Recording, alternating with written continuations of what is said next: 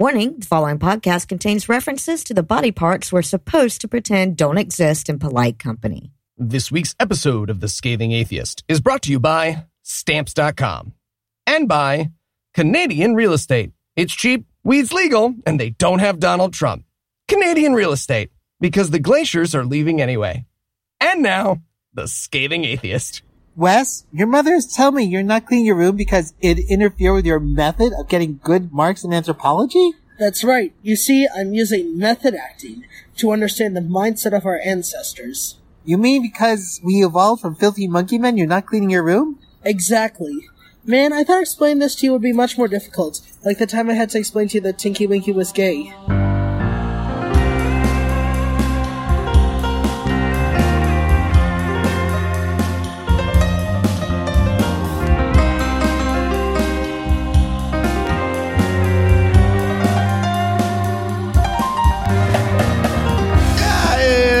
It's Thursday. It's June 27th. And it's decided to be married day. Yep, still married.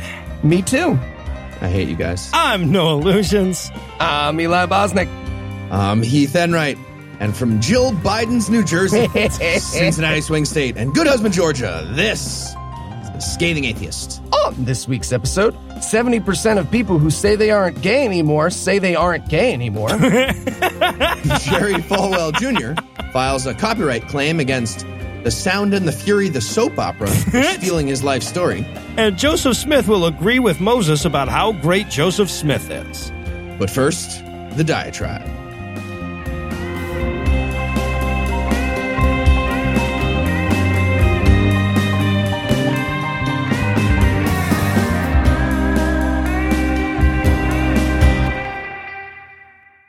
I found myself in the awkward position last weekend of defending the inherent goodness of the human race to a bunch of people bound to prove me wrong with both word and action. I guess that's the inherent risk you face in that argument, right? If you start winning an argument about how people are generally good, the person losing to you can always just piss on your leg and gain some ground. So let me back up a little here. I'm not sure the exact number of family get togethers you can beg off of before you become an asshole, but I know that I'm close, right? So when Lucinda tells me her sister's having a cookout on Sunday afternoon, I say to myself, eh, you know, I don't have any diatribe ideas for this week. This will help. So I get there, I start seeking out diatribe material. First place I go is to the backyard where my Trump loving brother in law is cooking bratwurst. That's promising. It's a solid 2,000 degrees out. He's a big fellow. You can imagine how pleasant his aroma is at this moment. So I light up a smoke. I say, hey, man, how you doing? And he says, and I quote, just frustrated by all these idiots who think this country needs socialism. That is his opening conversational gambit. That's to hear him tell it what he was thinking about as he was prodigiously sweating over those sausages that he was going to try to talk me into eating later, I guess. So, you know, I say, uh, what kind of socialism are we talking about here? We're talking about Leninism, collectivism, anarcho syndicalism, because that'll make him shut up. And it worked. So I aggressively finish my cigarette. I head back inside where the conversation is no less inane, but at least it's happening under air conditioning, right? My sister in law's very Catholic neighbors are there. They're lamenting about how awful the world's become. And to hear them tell it, folks around these days are more likely to rip out your eyes and use them for ball bearings than they are to help you when you stumble.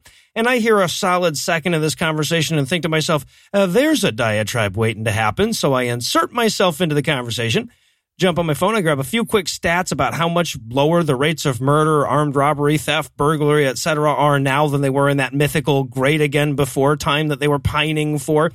And at the end, I, I, I, cite all these statistics and I say something conciliatory afterwards about how, you know, like, now I can see why the perception is that these things have gotten a lot worse. But as it turns out, that turned out to be a wildly insufficient olive branch in this circumstance. After all, I had just had the temerity to suggest that the world isn't on the verge of wholesale cannibalism. And damn it, if I wouldn't answer for that crime.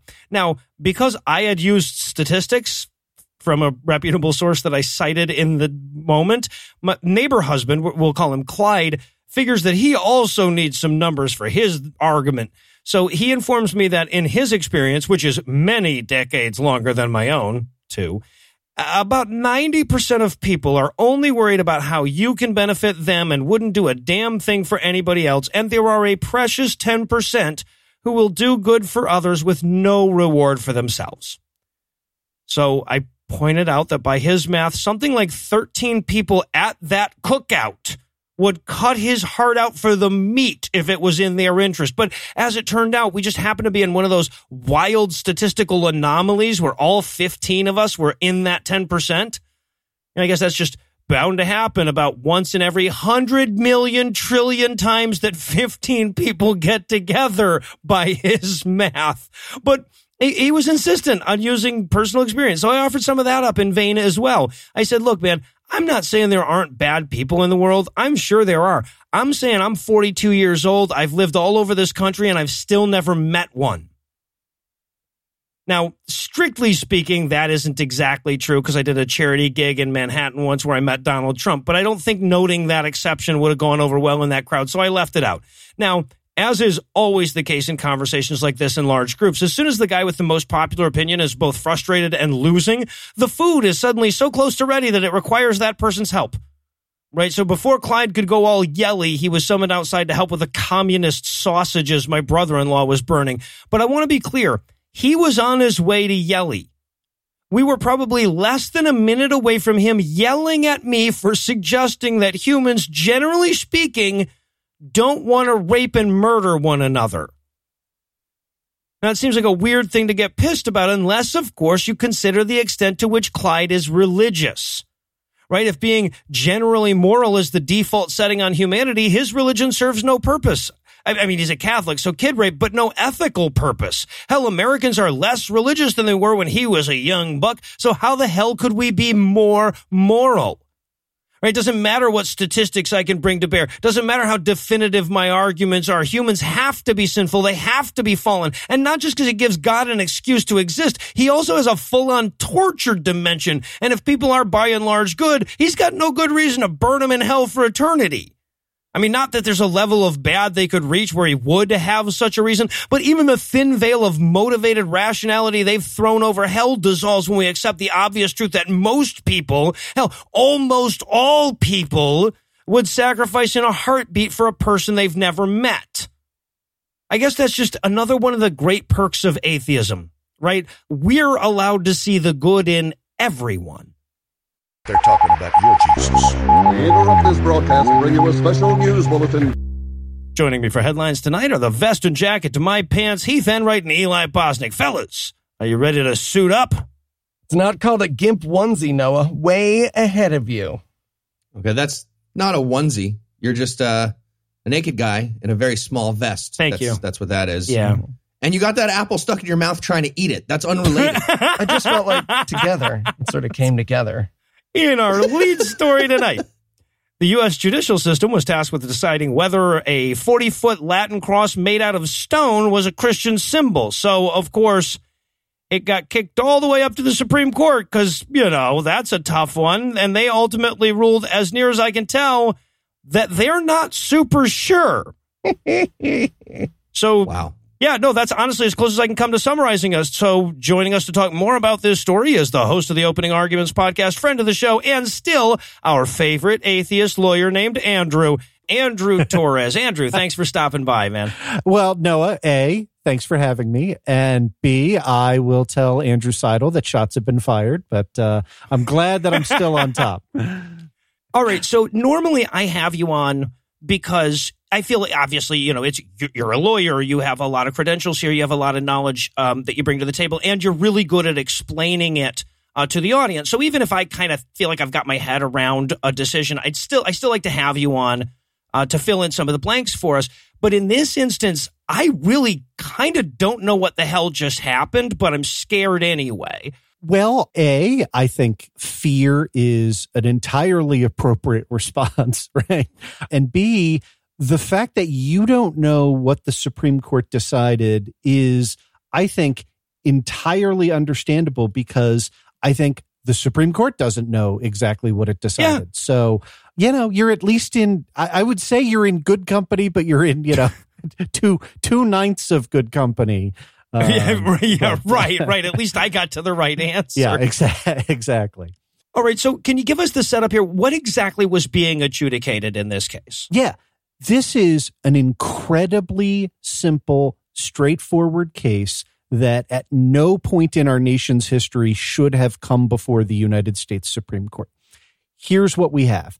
We have a gargantuan cement 32 foot Latin cross on public land in Bladensburg, Maryland, which incidentally is not too far from me. I've actually driven past this monstrosity. I've seen this thing. Okay. It is mm-hmm. in a major intersection in Prince George's County. It is maintained by the public and it is a symbol of the Christian religion. And this isn't the case that the Supreme Court said the giant Latin cross is not a Christian symbol. What they said was the giant Christian the, the giant Christian Latin cross is a symbol of Christianity, but it's also a symbol of other things, so it's okay. Yeah, okay. So now I feel like you've already answered my first question, which is how should this have been decided given existing precedent, et cetera? Yeah. Yeah. Which is no cross, Well, right? right, which is, of course it's no cross. So look, here's you and I have talked about this a lot. You've talked about this a lot unscathing without me. The prevailing test up until this decision for establishment clause jurisprudence, right? That is the section of the First Amendment that says Congress shall make no law respecting an establishment of religion is a three part test called the Lemon test, right? And it's after Lemon versus Kurtzman case, Supreme Court case that's almost 50 years old, right? And what the Lemon test does is it has three separate prongs that a court uses to adjudicate whether a, a, a law has a uh, passes the establishment clause, right? And so the first prong is it must have a secular purpose? The second is the primary effect of the law must be to neither advance nor inhibit religion, right? That is, it must be neutral. And then the third, and, and look, this is where the lemon test has come under scrutiny left and right over the years. I, I want to defend it a little bit here, although you know it's it's kind of like giving a eulogy. Um, the the the third prong is the excessive entanglement prong, right? And it says government must not become excessively entangled with religion. And you you might say, and lots of commentators have said, um, what the hell does that mean? Right. And yeah. and they've got a point, right? Like, uh, you know, it's tough to know exactly what excessive entanglement means. Was it was it well worded? No. Uh, is it subject to some legitimate jurisprudential criticism? Yes. But by and large, like that lemon test has served us really, really well over the last nearly 50 years. Well, but in this case, we're we're 0 for 3 on the lemon Yeah. test on this one, though, right? So Yes. who cares if if you can strike that out and we'd still be landing on the this cross shouldn't fucking be here side. you'd, you'd think, but the game plan, and I have to say, very successful game plan. Um, it's a game plan that was crafted at the Federalist Society. If you listened to my debate with Justin Walker, right, he trotted this out uh, in our debate uh, in in Louisville when I was defending the lemon test. And he was like, look, you know, even liberal scholars think the lemon test has problems. And so the argument that, that is being made is, is a two step one, right? It was, hey, the lemon test has problems. Therefore, we should get rid of the lemon test. And then the question is, what do we replace it with? And the, the answer is something that you and I talked about a year ago. And I, I said, I, I predicted we were going to have exactly this kind of problem, right? Which is the crazy new rule that Justice Kennedy, as a lovely parting gift before making way for Brett Kavanaugh, uh, decided to bequeath to us, which was his 5 4 ruling in Masterpiece Cake Shop, right? Masterpiece Cake Shop says that the plaintiff in that case was, quote, entitled to the neutral and respectful consideration of his claims in all the circumstances of the case. The neutral and respectful consideration to which he was entitled was compromised here in the in the cake shop because, you know, apparently the Colorado Civil Rights Commission said, you know, mean things that Yeah, were right, taken this out of context. Right. But but Right. as I pointed out on the show, on on your show when when Masterpiece came out, no one knows what the hell that means, right? Well, yeah, that's not better than excessive entanglement by any measure. It's, yeah. it's way worse because one of the things that that judges do in opinions, right? After you say something like plaintiff was entitled to the neutral and respectful consideration of the claims in all the circumstances of the case, you'll have a little italicized name of the case that you're drawing that proposition from, mm-hmm. right? You'll have a citation. The the entire section in Masterpiece Cake Shop, and I guess this is one of the perks of being on the Supreme Court that I'll never know. Uh, it, it's like three pages, and there aren't any citations. It's just made up out of whole cloth. And you know, this is another one of those uh, when you know you hear those on the right talking about uh, you know conservative jurisprudence and originalism and just calling balls and strikes and avoiding judicial activism. You don't get more active than three pages of I kind of think the law should be this citation needed. Um, but, okay, so there we go. So let me ask you: if if Neil Gorsuch, as he said, and because I, I, don't even know if there is a majority, it's there's like a plurality opinion in this thing, but maybe, but but Gorsuch said in his that, that, that the Lemon test was shelved. So is that what we're replacing the Lemon test with? That that that nonsense from Kennedy? So here's what the opinion actually says, right? The, the, and and it's confusing, right? Gorsuch has has written a concurrence. Thomas wrote a concurrence that was terrifying. Um, the the opinion says that with respect to the lemon test, that the lemon test is not appropriate in cases involving long-standing historical monuments. Okay. Now, if it's not, and and and, and I'll I'll read the language specifically. This is from the, the majority opinion. This is on page 15. Uh, it says, for at least four reasons, the Lemon test presents particularly daunting problems in cases, including the one now before us, that involve the use for ceremonial, celebratory, or commemorative purposes of words or symbols with religious associations.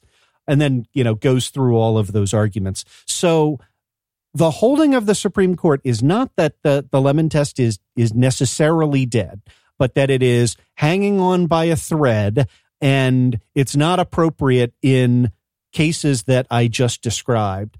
I have to tell you, it is impossible for me. I'm going to have Monica Miller back on my show, uh, you know, who argued this case before the Supreme Court, and and I'm going to ask her what possible Establishment Clause cases are there that don't involve the use Yeah. of words or symbols with religious associations. Right. I mean, I mean, you know, I guess telepathy is still governed, but like,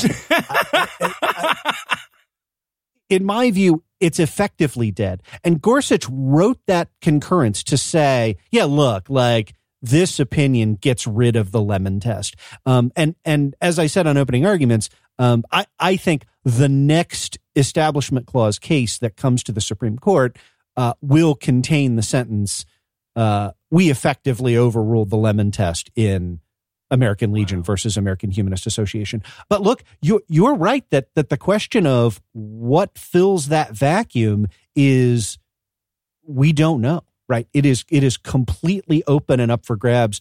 This is the only silver lining that that I can come up with, and um and again, it's a it's a plus for uh, for Monica and for the American Humanist Association in in terms of how they argued this case the standard that the American Legion argued for before the Supreme Court, like with a straight face, was a coercion standard, right? So, in other words, they came to the Supreme Court. They said, get rid of Lemon versus Kurtzman, okay, uh, explicitly, overrule Lemon versus Kurtzman. And the court should clarify, now I'm quoting from their brief, that coercion not endorsement is the proper standard for establishment clause claims. Wow. Yeah, that's that's exactly right. So the so the argument was we can do anything we want so long as we're not forcing you to pray. And uh, you know, I'm how that would manifest itself. I, you know, I, I, right? Like that. That I, our are tax subsidies not you know if we if we offered a tax break if you you know submit your uh you know tithing slip in in in uh, Mm-hmm. connection with your tax return. Well, I mean, you know, that's just a benefit if you do. Yeah, We're not right. coercing Wow. you to do right. I mean, it's a truly horrifying test, and you know, and again, give credit to the the the good guys lawyers here that at least the Supreme Court didn't endorse that. Um, they endorsed nothing. Yeah. but but right. nothing is better than we can do anything we want so long as we're not, you know, Estes Perkel gunpoint to the back of the head, forcing you to kneel and and recite prayers. So All right, so I, th- I feel like we've established a scale here. So on, you know, like on one side we have this cross shouldn't be on public property maintained with public dollars, and then on the other side we have this coercion test bullshit. Um, which you know, obviously, we had Andrew Seidel on the other day. He was talking about this case before it was decided, and was terrified about you know the the, the possibility that they might actually land somewhere there. Um, so where does the actual decision fall on that scale of like correct to terrifying? So it's still really, really terrifying. Okay. Um, and Uh. and and again, the the reason that it is is because it it tears up a, a, a half of a century of jurisprudence, right? Like, and Yeah. and think about this from uh, Andrew Seidel's perspective, for example, right? Like, look, we all know that the Supreme Court has five howler monkeys on it, and you know, and we're going to get lots and lots of bad rulings. But one of the nice things about precedent is that if you're a district court judge, right? If if you are a a federal trial court you are bound by precedent. You can't say, right, well, I don't like Roe v. Wade, so I'm, Mhm. right? Like, you've got to apply the law first of the circuit uh, in which, you know, over which uh, sits over your circ- uh, over your district. Uh, and, uh, and every federal court has to apply uh, the precedent at the Supreme Court, right? So even in hidebound, deep red areas with very, very conservative, uh, you know, pro Christian dominionist judges, they would look at it and be like, "Uh, all right, like you want to, you know, put uh, uh, put a giant cross in front of a public school. Uh, we know you can't do that, right? Like, and I'm sorry, Mhm. I'd love to help you out here, but like, Right, there's but a real the simple, you know, binds me, lemon yeah. test that says no. Well, you've now replaced that with question mark right The- Right. the- like the underpants gnomes from south park right like and and so every district court is now kind of free uh you know particularly in these in these deep red areas uh to take ordinary establishment clause uh cases and go yeah, well, you know what? Like the the test announced by the Supreme Court is uh, neutral and respectful consideration of all religious beliefs, and we think sticking a giant cross in front of a public school displays that kind of neutral and respectful consideration of every. Uh, you don't have to, right? And and there's nothing to stop them, right? And Well, especially since the neutral and respectful consideration comes from respect for their bigotry, right? So, like, the worst manifestation of religion is the one that they were talking about when they set that as the standard. Yep, that is exactly right. All right. Well, I'm depressed as hell, but it looks like Eli's almost bitten through the duct tape. Probably best we let you go before he can say illegal stuff. But thanks again for for helping us uh, clear this up. Well, I'm I'm glad to be here. Wish it was under better circumstances. Soon, maybe, hopefully. Yeah, that'd be great. I prefer Seidel. I'm a Jackson guy myself. Anyway, and in Facts Don't Care About Your Gay Feelings news tonight. Do you have a Christian asshole in your life? Eli, I swear, if you were selling your Kirk Cameron flashlight on air again after we had this whole meeting about it, No, no, no, I- no, it's about I- something else. It's about something else. I don't believe you. Neither do Okay, I. well, I just want to and say I, I, won that bid. I could have done both, and it's only going to be one now. So, just saying. Anyway, if you have a Christian asshole in your life, they probably shared a recent press release from Liberty Counsel this week touting a new scientific study in a prestigious medical journal Nope. Nope. that proves once and for all gay conversion therapy works. It does Nope. not. Suck it. Literally millions of people who directly prove otherwise. Wait, yeah, like, oh, I'm sorry, Liberty Counsel. Are we abiding by the findings of studies now? Because I'm good with that if you are. If you want to make that fucking commitment, I'll make it with you right now. Oh, Yeah. we're playing with data? We're Yeah. playing with data. That's a rule. Uh, fine. No, great. I wanted to play with data.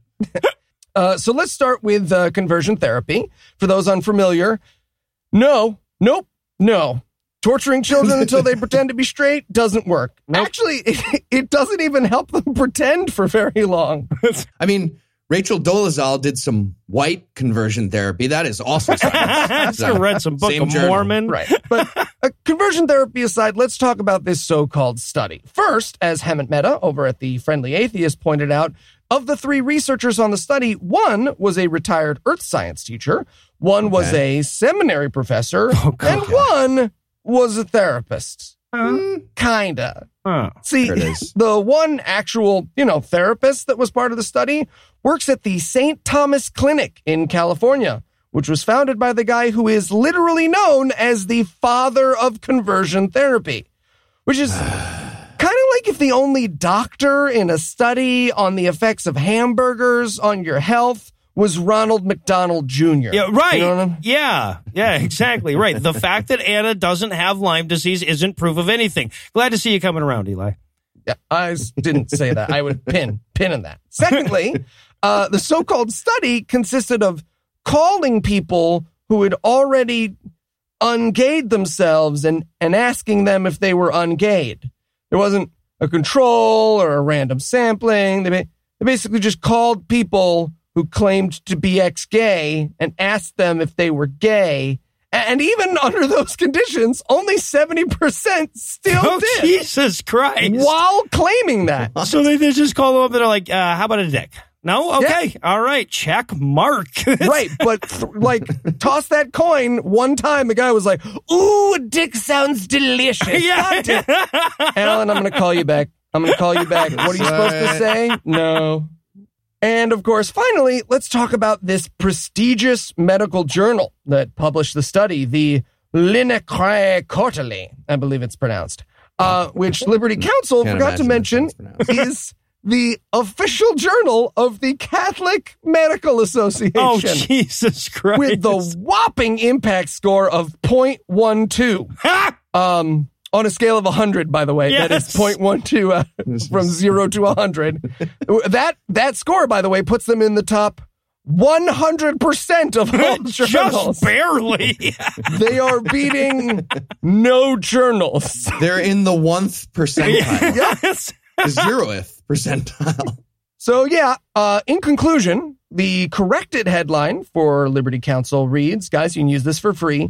Christian hate group press release. Fake medical journal that nobody reads or cites does fake research with a science teacher, nothing teacher, and gay conversion therapy mascot to prove that 70% of people who say they're not gay anymore will say that again. yes.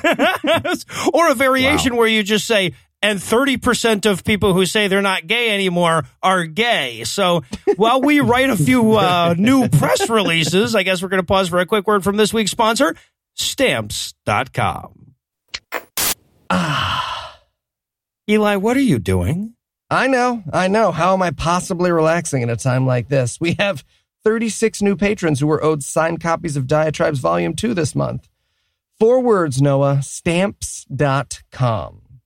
All right, that's that's not four words, but what I was talking about is the way that you're like Stamps.com, well, Uh, it brings all the amazing services of the U.S. Postal Service right to your computer.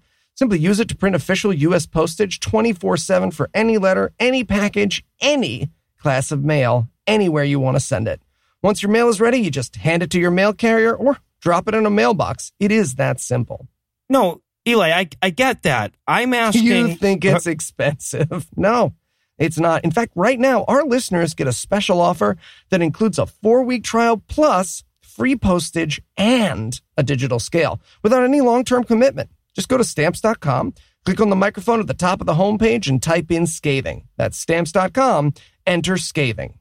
Eli, I, I know that stamps.com is amazing. I just I want to know why you're in a bathtub filled with blood.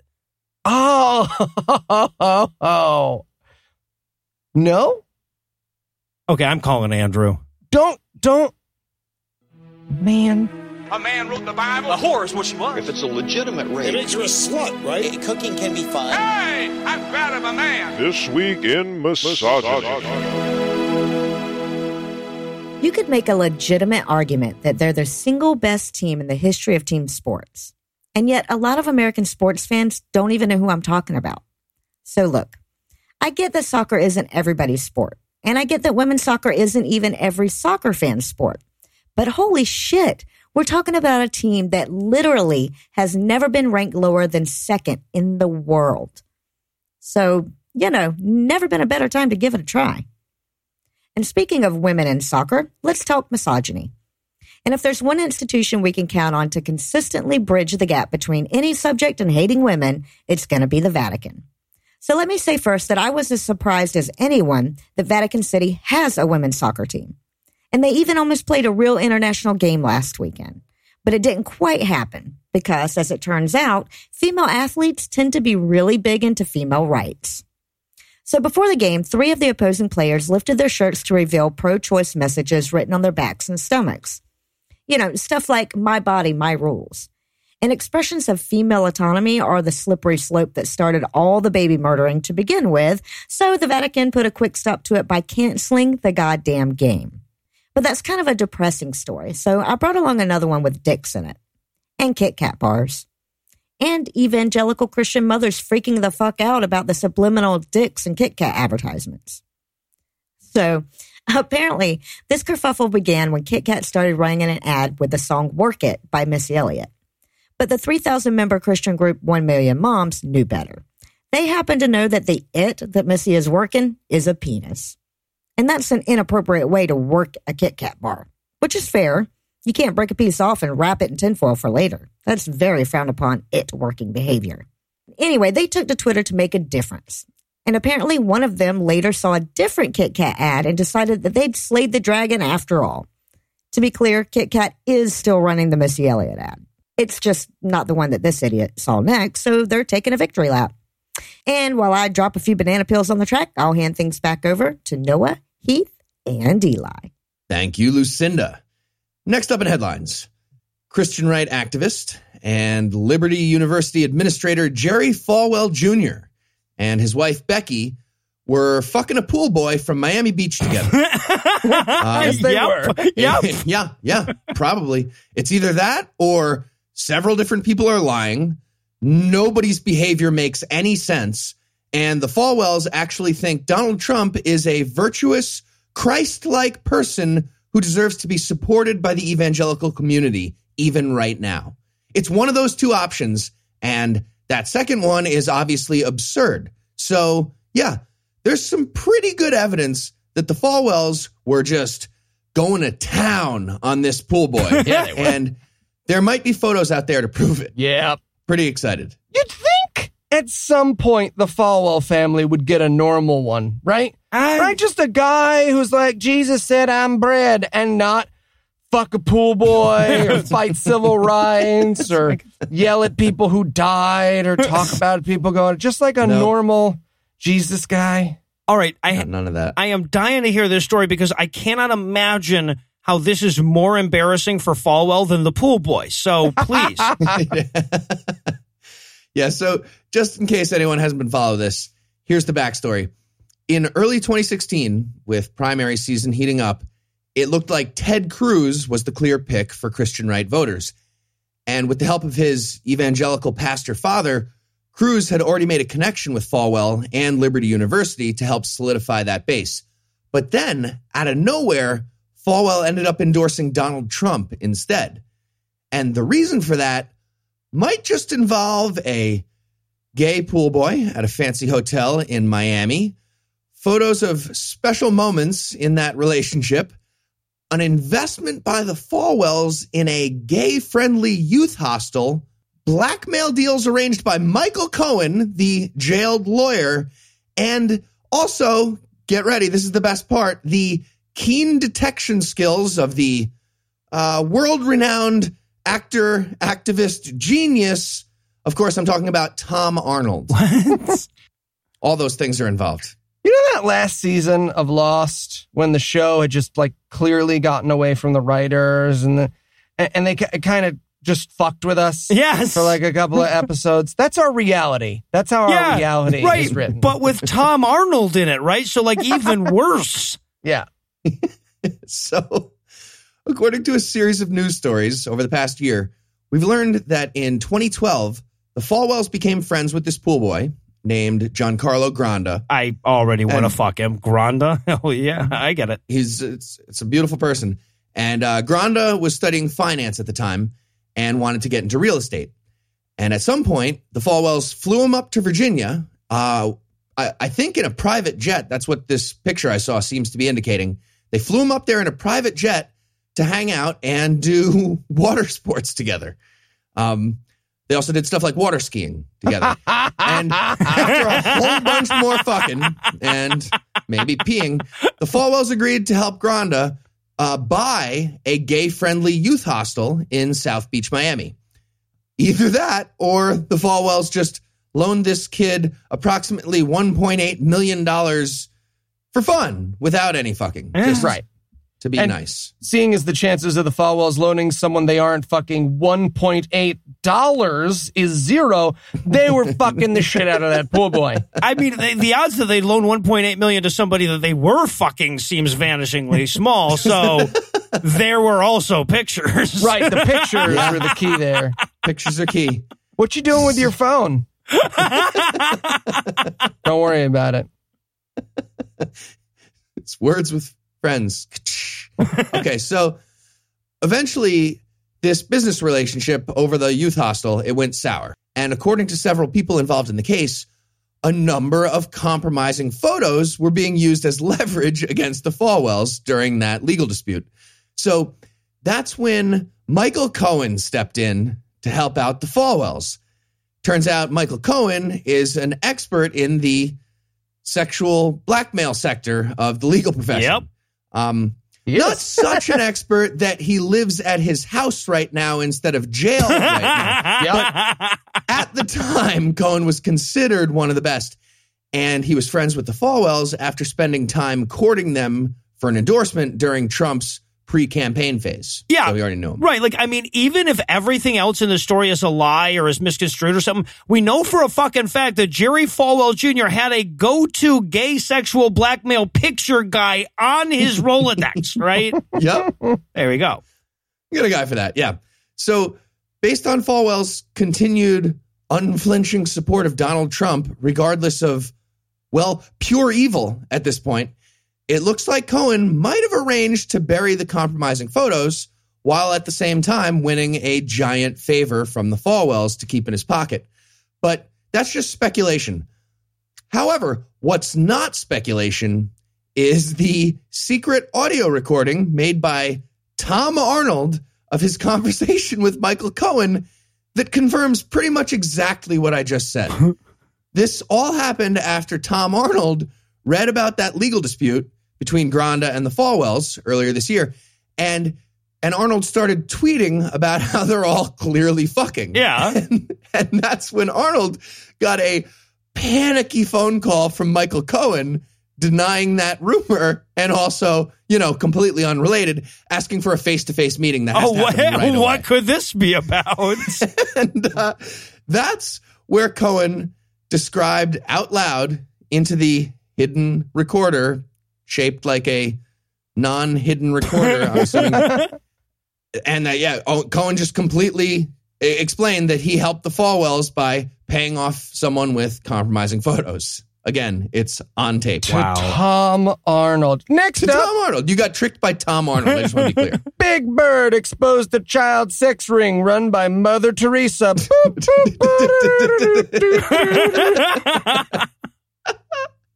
yes. So, moral of the story a blackmailed presidential endorsement, that's a huge deal. yeah. But it's ridiculous for a bunch of this other stuff to matter at all.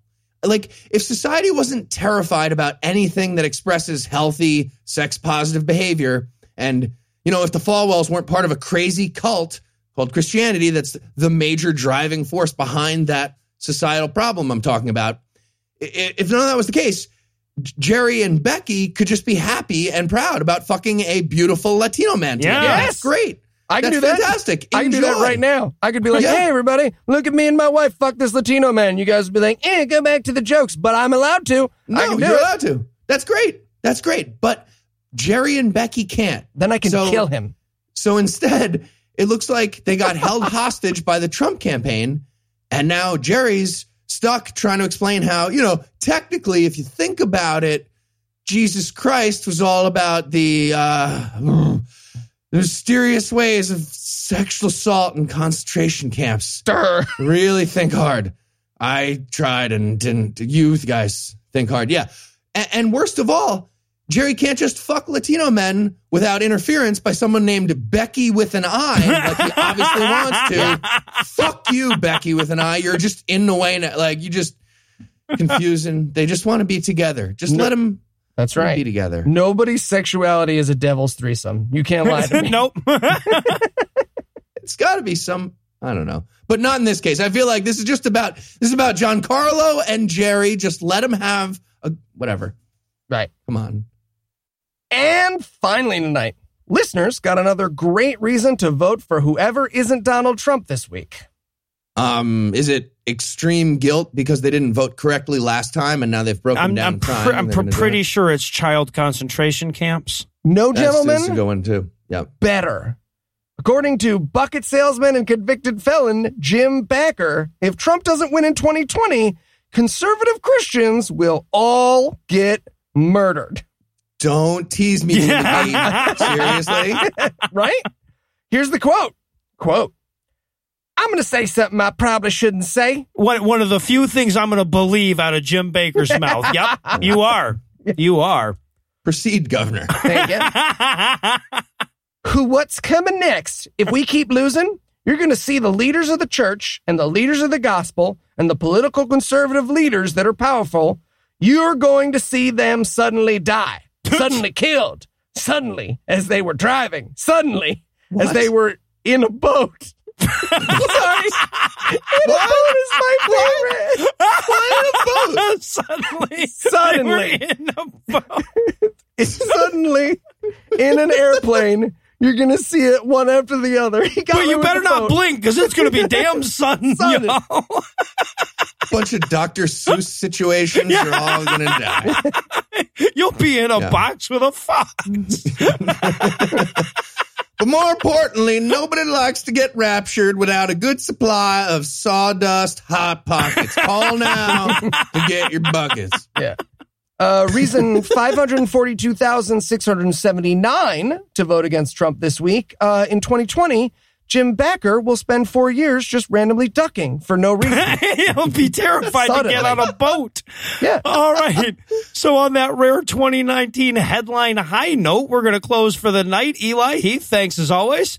Eli's autocorrect makes Jim Bakker sentences. And when we come back, Joseph Smith will opine on his favorite topic, Joseph Smith.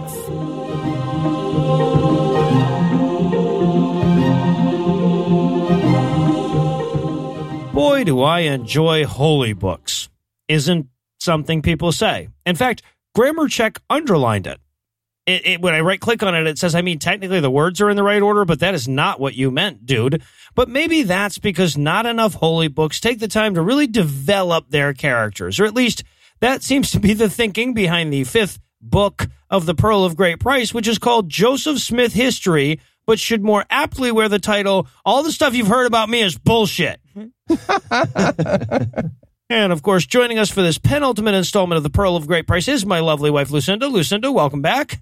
You know, I don't really care how many candles you light in here. This is not romantic and it's hot as fuck. Those are here to mask the smell. Let's get to the book, damn it. Right. Okay, so you know how a lot of perfectly ethical people often have to start autobiographical works by going, pretty much all the stuff you've heard about me is a goddamn lie? Well, this is one of those. Yeah. Kevin Sorbo's Twitter protests less than the opening sentence of this section of this holy book. You might have heard that we keep murdering people, but I'm here to tell you about an angel. Don't answer yet. Yeah. Quack, quack, quack. Yeah. So we start in 1805 with Joey Smith being born. Shortly after his birth, his dad left Vermont. Uh, fled would not be the correct word. No. Left would. Yeah. and he headed to Palmyra, New York. All right. So then he describes the desperate effort to pull new converts into your religion like it was like some clergy on clergy kumite or something. Yeah. and we get a little piece of uh, Joe Smith's cult leader origin story here. He marvels at how all these ministers were using a combination of reason and sophistry. He's so Yeah. excited. He's like, you can mix them? Get the fuck out of here. Yeah, but then he read James 1 5 and he's all like, right, the Bible makes perfect sense. Obviously, I can just ask my head which religion is right, and my God brain will verify it with an unverifiable warmth in my gut or something. Yep. Right. And spoiler alert, the answer his head, God, brain, gut came up with was, You are God. Yes. Yeah. Yeah. Okay. So at the age of 15, he escapes to the woods to do some serious praying. So, you know, like if a 15 year old boy ever needs to be far away from when anyone can see or hear them, it's probably because they're praying a lot really loud. You'll pray on the toilet. nice. So he goes out to the woods to pray to God to tell him which church is real. But uh, wouldn't you know it? Satan shows up and seizes his tongue so he can't pray. Right. Yeah. So Joey wrestles Satan for a bit. he does. Natural. Yeah. Uh, but then, of course, he's losing. So he tags in a pillar of light and Satan runs off like the bitch that he is. All snap. Well, wouldn't you know it? Inside the pillar of light was God and Jesus. Yes, and I love God in this because he basically acts like, you know, like Jesus is a three year old that he has to coax into thanking Joey for the candy or something. He's like, "This is my son Jesus. Jesus, what do you say to the nice man?" Yeah, God is somewhere between Jesus' opening act and his hype man. Yeah. I think of it as like the putting the dog on the phone of religions, right? It's like, hi, Scruffy, uh, can you put grandma back on so I can figure out her will? It's, um, it's about this. Well, then a few days later, he was chatting with some Methodists, and he casually mentioned that God and Jesus had appeared before him in the woods, and they told him Methodism was a blasphemy that offended him. And out of the blue, the Methodists started acting like a bunch of assholes and persecuting him. like out of yeah, what? What? Out of nowhere. And Jebediah, I know I owe you money. Hey, that reminds me, you know who I was talking to the other day? Jesus. You guys want to hear what Jesus told me about the young boys in your congregation? No. We're on the subject of that. Well, and then he uses how pissed off they were as proof that he must be onto something, right? He's like, wait, I'm just some 15 year old kid of no consequences. So why would such learned men freak out just because I, a veritable no one, took a steaming shit on their pulpit in the middle of the service? That's how I knew the devil was behind their faith. Yeah, really hoping the Mormon church keeps that in mind when I literally do that at Heath and I's planned Mormon testimony. Infinite dueling piano, Piano testimony. testimony. Yes. oh, And, and then, and, and when you think about it, that makes Joey pretty much exactly like the Apostle Paul, right? Mm-hmm. And he wrote that even before he died in jail. yeah, no, it gets So- it gets better and better. Yeah, okay. So we rejoin Joey years later. He's 18. Everybody in the entire world hates him because he has visions. Well, okay, so then Joey admits that he hasn't always been a saint. He Really? Confess, yeah, yeah. He confesses to certain sins. And here's, according to Joey, the worst shit he did when he fell into the foolish errors of youth. He was guilty of levity. Oh, well, that Yeah, was pretty so bad. bad. Also, he associated with jovial people, God forbid. Um, feels like and- an ethnic slur in there. Yeah. that is a full and complete catalog of his youthful indiscretion. well, he didn't, he You know. didn't inhale the jovial people, No. though. so- you know, jovial people, like from New York. It sounds like Trump opening a speech below the Mason Dixon line in this section and just then, I haven't always been perfect. I'm a rapist. Let me finish. Oh, oh, you guys are letting me finish. Uh, I didn't have a follow up. Uh, Hillary's a woman. Lock her Hillary's a up. woman. Hooray, we voted for you. Babies in cages. Open your Bibles to I, I Corinthians. All right, so then Moroni shows up in his bedroom, which is the only reason mom heard weird noises coming from his bedroom. Nothing sinful. It was angels and visions and God and shit. hmm I'd love to hear Joey even try to describe Moroni in a non homoerotic way. Never happen. No, I, I'd love to hear his attempt at it though. But instead, we hear all about how Moroni's robe was quite revealing and he didn't have anything on underneath it. Nope. Also, also, he was crazy hot. Beautiful was the, yeah, Mm. the adjective used over and over. He was yummy. Yep, pounded in the butt by the ghost of an ancient white Native American Jew. And seriously, we're not exaggerating. Exact words I could discover that he had no other clothing on but this robe, as it was open, so that I could see into his bosom. That's Yeah. exact quote. And that's bosom. the end of an entire paragraph before that about how the angel is the pinnacle of whiteness and brilliance. So if you're looking for a, a white power gay erotic novel, um, well, there's a bunch of way better examples, but like check out the Mormon Holy Books. Yeah, right. And we tried to make you throw out your collection. Oh no. All right. So Moroni identifies himself and tells him about the magic book buried at the magic hill that he can read with the magic glasses and the magic rock. Right, right. But, and this is important, Moroni tells him that he's not allowed to let anybody verify that any of this stuff exists, right? If he tries to show any of it to anybody or even let him feel its weight, God will murder him. So asking for proof is saying you want him to die if you think about it, really. Yeah. Yeah. Mormonism is the Nigerian prince with a locked bank account of religions. All the time. Yes, it really is. Yes.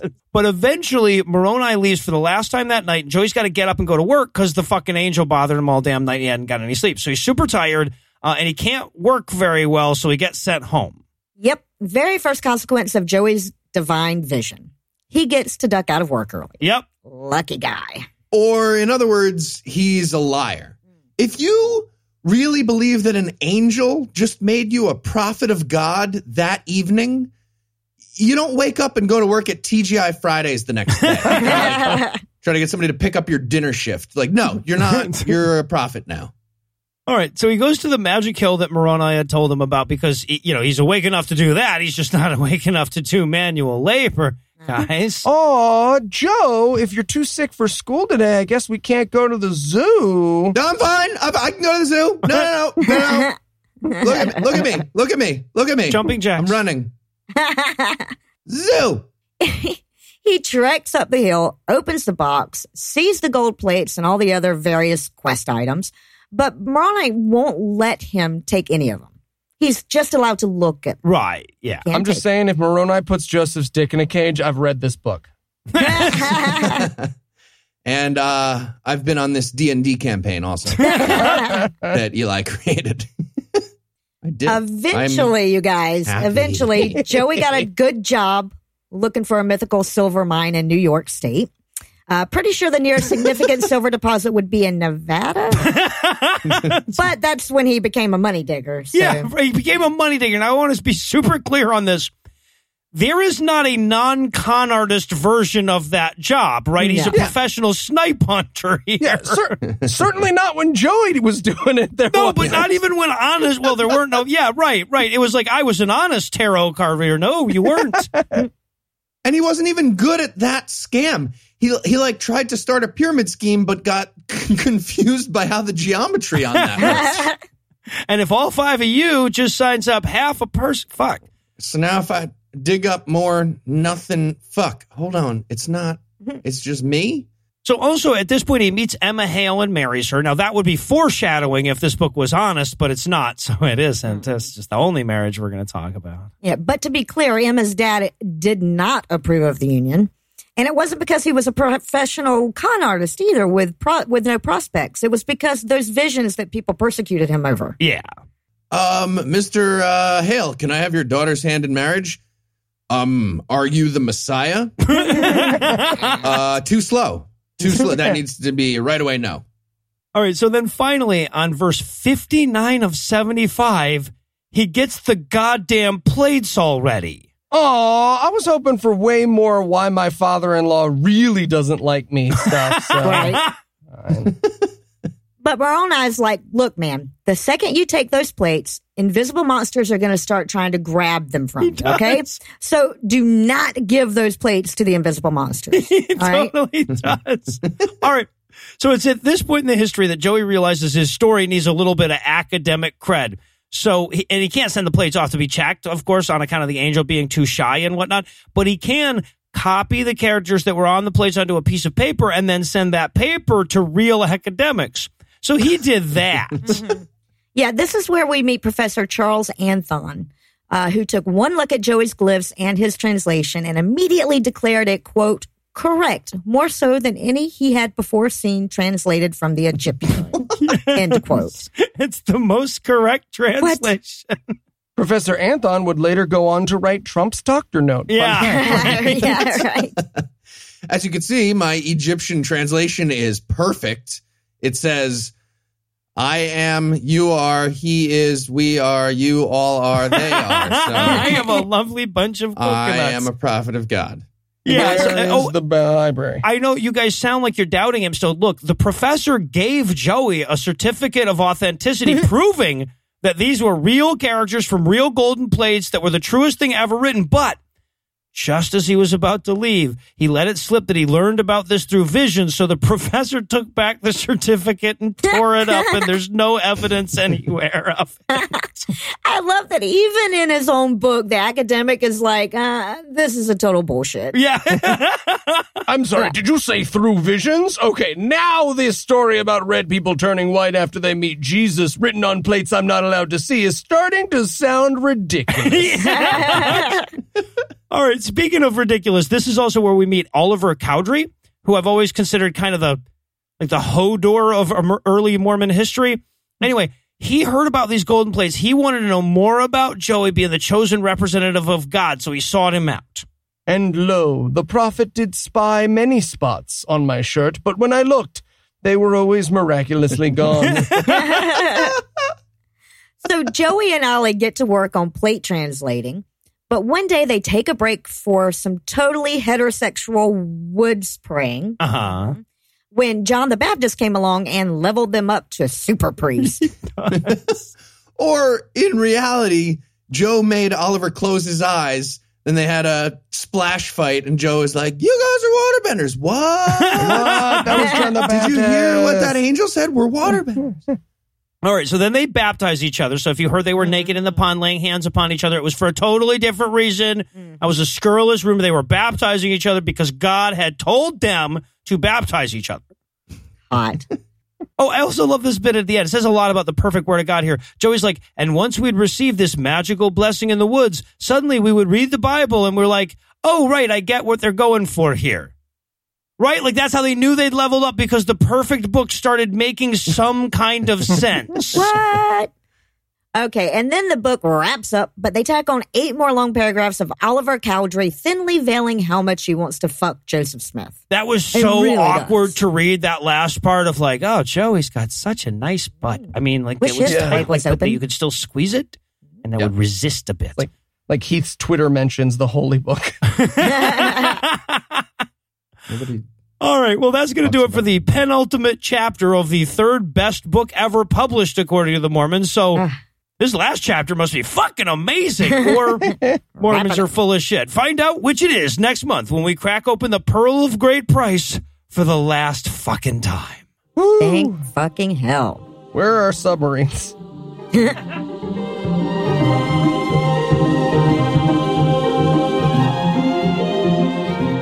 Before we tie a bow on this episode, I want to apologize for all these upbeat diatribes I've been doing of late.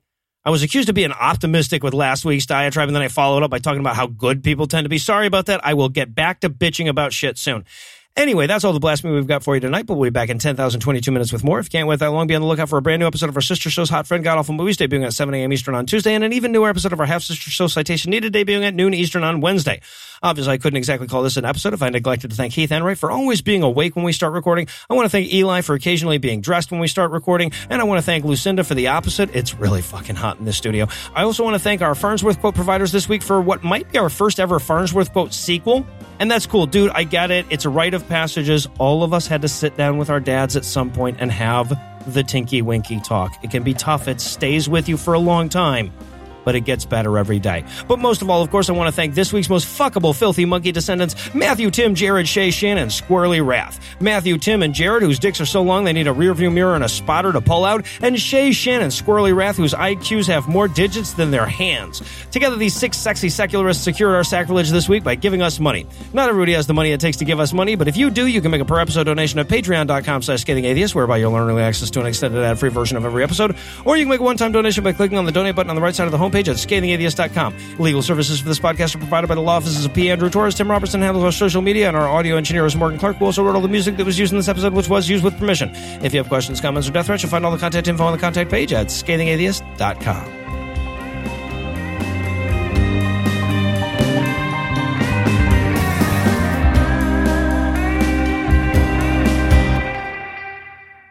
But then he's all like, I'm not going to drink your pee. Stop mailing it to me. The preceding podcast was a production of Puzzle and a Thunderstorm LLC, copyright 2019, all rights reserved.